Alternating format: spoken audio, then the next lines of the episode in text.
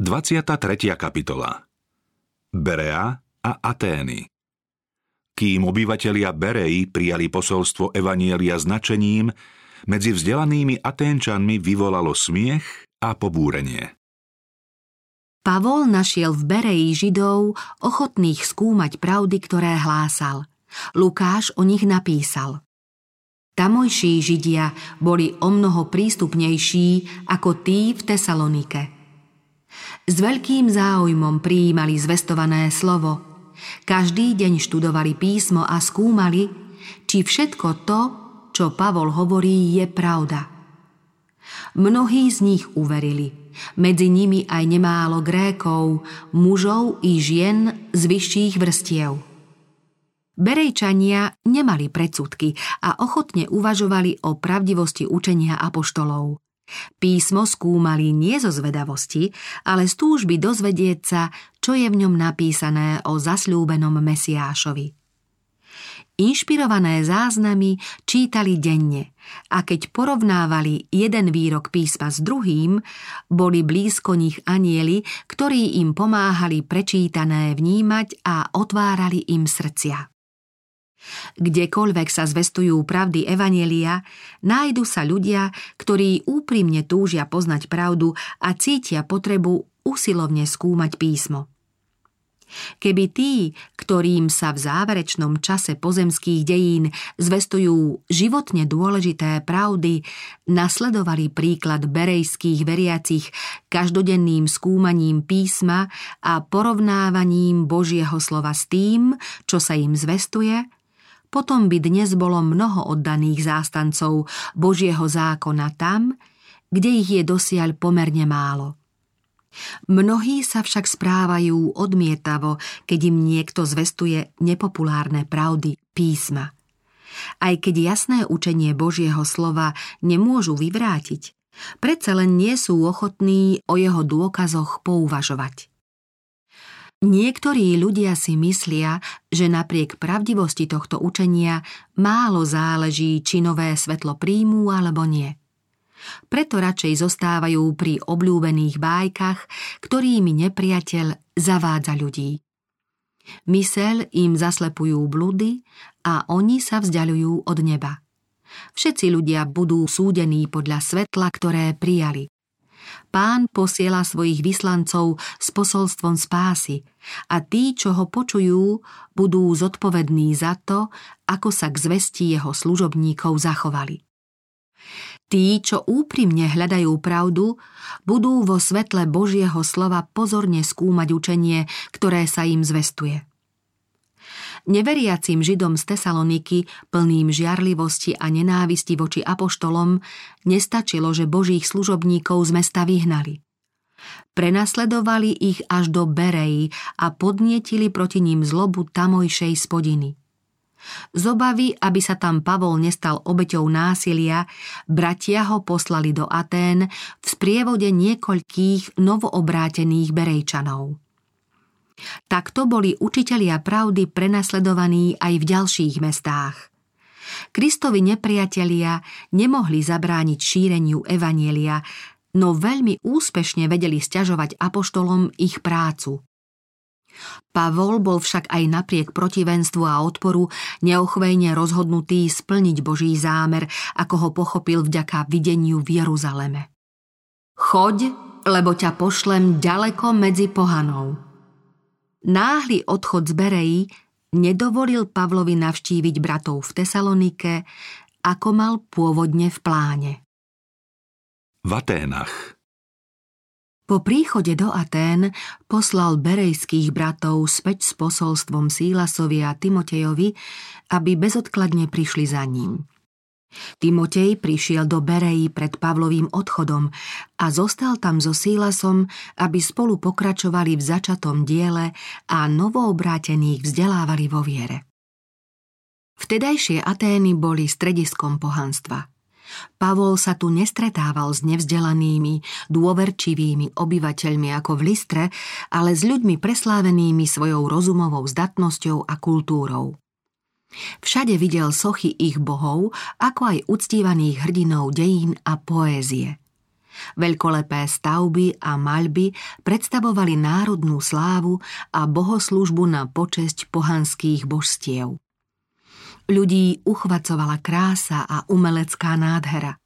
Na každom kroku sa vypínali mohutné a nákladné svetine a chrámy. Na vojenské víťazstvá a hrdinské činy slávnych mužov upozorňovali pamätné sochy, svetine a tabule. Toto všetko urobilo za ten rozsiahlu umeleckú galériu. Keď Pavol pri pohľade na krásu a veľkoleposť, ktorá ho tu obklopovala, pochopil, že mesto je pohrúžené do modlárstva, rozhorlil sa, lebo videl, že pravý boh je všade zneúctievaný. V srdci pocítil ľútosť nad Aténčanmi, ktorí napriek svojej duchovnej kultúre skutočného boha nepoznali. Apoštol sa nedal zviesť tým, čo v tomto stredisku učenosti videl. Nebeské veci ho zaujali natoľko, že všetka tá veľkolepá nádhera, čo tu videl, stratila cenu v porovnaní s radosťou a slávou onoho nehynúceho bohatstva. Pri pohľade na majestát Atén pochopil ich zvodný vplyv na milovníkov umenia a vedy a hlboko si uvedomil, aká dôležitá práca ho tu čaká. V tomto veľkom meste, kde ľudia nevzývali pravého boha, Pavla skľučoval pocit osamelosti. Túžil po prítomnosti a pomoci svojich spolupracovníkov, cítil sa tu byť celkom opustený, pretože nemal nejakých blízkych priateľov. V liste Tesaloničanom prejavil svoje pocity osamelosti. Videl zdanlivo neprekonateľné prekážky a snaha nakloniť si srdcia ľudí, ako by bola beznádejná. Kým Pavol čakal na Sílasa a Timoteja, nezaháľal. Deň čo deň sa zhováral so Židmi aj s bohabojnými Grékmi v synagóge, ale vychádzal aj na námestia a debatoval so všetkými, čo tam práve boli – jeho najnaliehavejšou úlohou v Aténach však bolo zvestovať posolstvo spásy tým, ktorí nemali nejakú jasnú predstavu o Bohu a o jeho zachraňujúcom zámere spadlým ľudstvom. Apoštol sa mal čoskoro stretnúť s pohanstvom v jeho najpodvodnejšej a najzvodnejšej podobe. Významní aténsky muži sa už zakrátko dozvedeli, že v ich meste sa zdržiava neobvyklý učiteľ, ktorý ľuďom zvestuje nové a podivné učenie. Podaktorí z týchto mužov vyhľadali Pavla a pustili sa s ním do rozhovoru. Čoskoro sa okolo nich zhlukol zástup poslucháčov. Niekoľkí chceli apoštola vysmiať ako človeka, ktorý spoločensky i vzdelaním za nimi výrazne zaostáva. Výsmešne jeden druhému vraveli. Čo to chce tento tlčhuba povedať? Iní zase preto, že zvestoval Ježiša a z mŕtvych vstanie vraveli. Zdá sa, že zvestuje cudzie božstvá. Stretnutie s filozofmi medzi tými, čo sa s Pavlom zhovárali na trhovisku, boli niektorí epikurejskí a stoickí filozofi. Oni a všetci ostatní, ktorí s ním prišli do kontaktu, čo skoro spoznali, že ich svojimi veľkými vedomosťami značne prevyšuje. Jeho rozumové schopnosti vzbudili úctu učených ľudí a jeho spolahlivé, logické uvažovanie, ako aj presvedčivosť prejavu, upútali pozornosť všetkých poslucháčov. Tí, ktorí ho počúvali, postrehli, že nie je nejakým začiatočníkom, ale že má pre všetky vrstvy presvedčivé dôkazy o tom, čo hlása. Apoštol pristupoval k svojim odporcom na ich úrovni – Logiku opetoval logikou, filozofiu filozofiou a výrečnosť výrečnosťou. Jeho pohanskí odporcovia ho upozorňovali na osud Sokrata, ktorý bol odsúdený na smrť, lebo hlásal cudzích bohov. A radili aj Pavlovi, aby sa nevystavoval podobnému nebezpečenstvu. Apoštolové reči však pútali pozornosť ľudu a jeho prirodzená múdrosť prebúdzala v nich úctu a obdiv.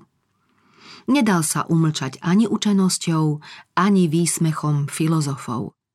Keď sa presvedčili, že je za každú cenu rozhodnutý plniť medzi nimi svoje poslanie, zhodli sa, že ho pokojne vypočujú. Zaviedli ho na Areopág, jeden z najposvetnejších kopcov v celých Aténach. Spomienky a predstavy, ktoré sa s týmto miestom spájali, vyvolávali u Aténčanov poverčivú úctu, ba u niektorých priam hrôzu. Na tomto mieste často veľmi pozorne riešili náboženské záležitosti muži, ktorí sa ako zvrchovaní rozhodcovia vyjadrovali ku všetkým otázkam morálky a občianského života. Tu, bokom od hluku a zhonu rušných ciest, ďaleko od búrlivých debát, apoštol mohol nerušene hovoriť. Okolo neho stáli básnici, umelci a filozofi. Aténsky učenci a mudrci, ktorí Pavla oslovili Smieme sa dozvedieť, aké nové učenie to hlásaš? Hovoríš nezvyčajné veci a radi by sme sa o tom dozvedeli čosi viac.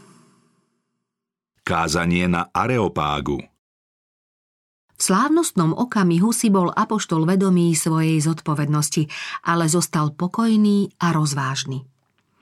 Na srdci mal dôležité posolstvo a to, čo povedal, presvedčilo jeho poslucháčov, že nie je nejaký uvravený šalbiar. Povedal Atenčania, podľa všetkého vidím, že ste neobyčajne zbožní. Lebo keď som sa prechádzal a prezeral si vaše svetine, našiel som aj oltár s nápisom Neznámemu Bohu. Čo teda uctievate, hoci to nepoznáte, to vám ja zvestujem. Títo vzdelaní ľudia napriek všetkej svojej múdrosti a všeobecnému poznaniu nevedeli nič o Bohu, tvorcovi vesmíru. Podaktorí z nich však predsa len túžili porozumieť viac. Hľadali väčného. Pavol vystrel ruku k chrámu, v ktorom bolo plno modiel. Otvorene im povedal, čo mal na srdci a poukázal na falošné predstavy náboženstva Aténčanov. Tí rozvážnejší z poslucháčov nad jeho úvahami užasli. Preukázal, že pozná ich umelecké diela, literatúru i náboženstvo. V súvislosti s ich sochami a modlami povedal, že Boha nemožno vystihnúť podobami, ktoré sú výtvorom človeka – tieto sochy ani zďaleka nemôžu znázorniť slávu skutočného Boha. Upozornil ich, že v ich spodobeniach chýba život. Diela človeka sú len v jeho rukách, len vďaka nemu žijú. Uctievači týchto modiel vo všetkom prevyšujú predmety, ktoré uctievajú. Pavol sa snažil usmerniť zmýšľanie svojich modlársky zameraných poslucháčov za múry ich falošného náboženstva a sprostredkovať im skutočnú predstavu božstva, ktoré dosiaľ nazývali neznámym bohom. Bytosť, na ktorú ich teraz upozorňoval, nie je v ničom závislá od ľudí a ich ruky nemusia k jej moci a sláve nič pridávať. Ľudia boli hlboko dojatí, ako presvedčivo a logicky hovoril Apoštol o vlastnostiach pravého Boha, o jeho stvoriteľskej moci a vševediacej prozreteľnosti. S plnou vážnosťou a oduševnene vyhlásil. Je to Boh, ktorý stvoril svet aj všetko, čo je na ňom. On je pánom neba aj zeme. Nebýva však v chrámoch, ktoré si ľudia postavili, ani si nedáva od ľudí slúžiť, ako by bol od nich závislý. Veď je to on sám, kto dáva ľuďom život, dýchanie i všetko ostatné. Nebesá nie sú dosť veľké, aby obsiahli Boha, a to bôž nie chrámy postavené ľudskými rukami. V dobách kastovníckého triedenia obyvateľstva a častého prehliadania práv človeka Pavol hlásal významnú pravdu o bratstve ľudí, keď poukázal, že Boh z jedného urobil celé ľudské pokolenie, aby obývalo celý povrch zeme. Pred Bohom sú si všetci ľudia rovní a všetky ľudské bytosti sú povinné nadovšetko poslúchať stvoriteľa. Apoštol ďalej pripomenul, že v celom Božom zaobchádzaní s človekom sa ako zlatá niť vynie Božia milosť a milosrdenstvo. On totiž ľuďom určil, ako dlho a kde majú žiť. To všetko urobil, lebo chcel, aby ho ľudia hľadali, pátrali po ňom a našli ho. Vedie nám tak blízko. Poukázal na šľachetných jednotlivcov spomedzi nich a predstavil im väčšného Boha ako Otca, ktorého sú deťmi, slovami jedného z ich básnikov. Povedal, vďaka nemu žijeme, pohybujeme sa i jestvujeme, tak ako to vyjadrili aj niektorí z vašich básnikov. Aj my sme jeho rodina. Ak teda pochádzame z Boha, je nezmyselné sa domnievať, že sa Boh podobá modle, ktorú človek vytvoril zo zlata, zo striebra alebo vytesal z kameňa. Veď je to iba výtvor ľudského umenia a zručnosti. Boh prepáčil ľuďom túto nevedomosť z minulosti, ale teraz prikazuje všetkým ľuďom na celom svete, aby sa odvrátili od svojho predchádzajúceho spôsobu zmýšľania. V dobách temna pred Kristovým príchodom božský vládca prehliadal modloslužbu pohanov.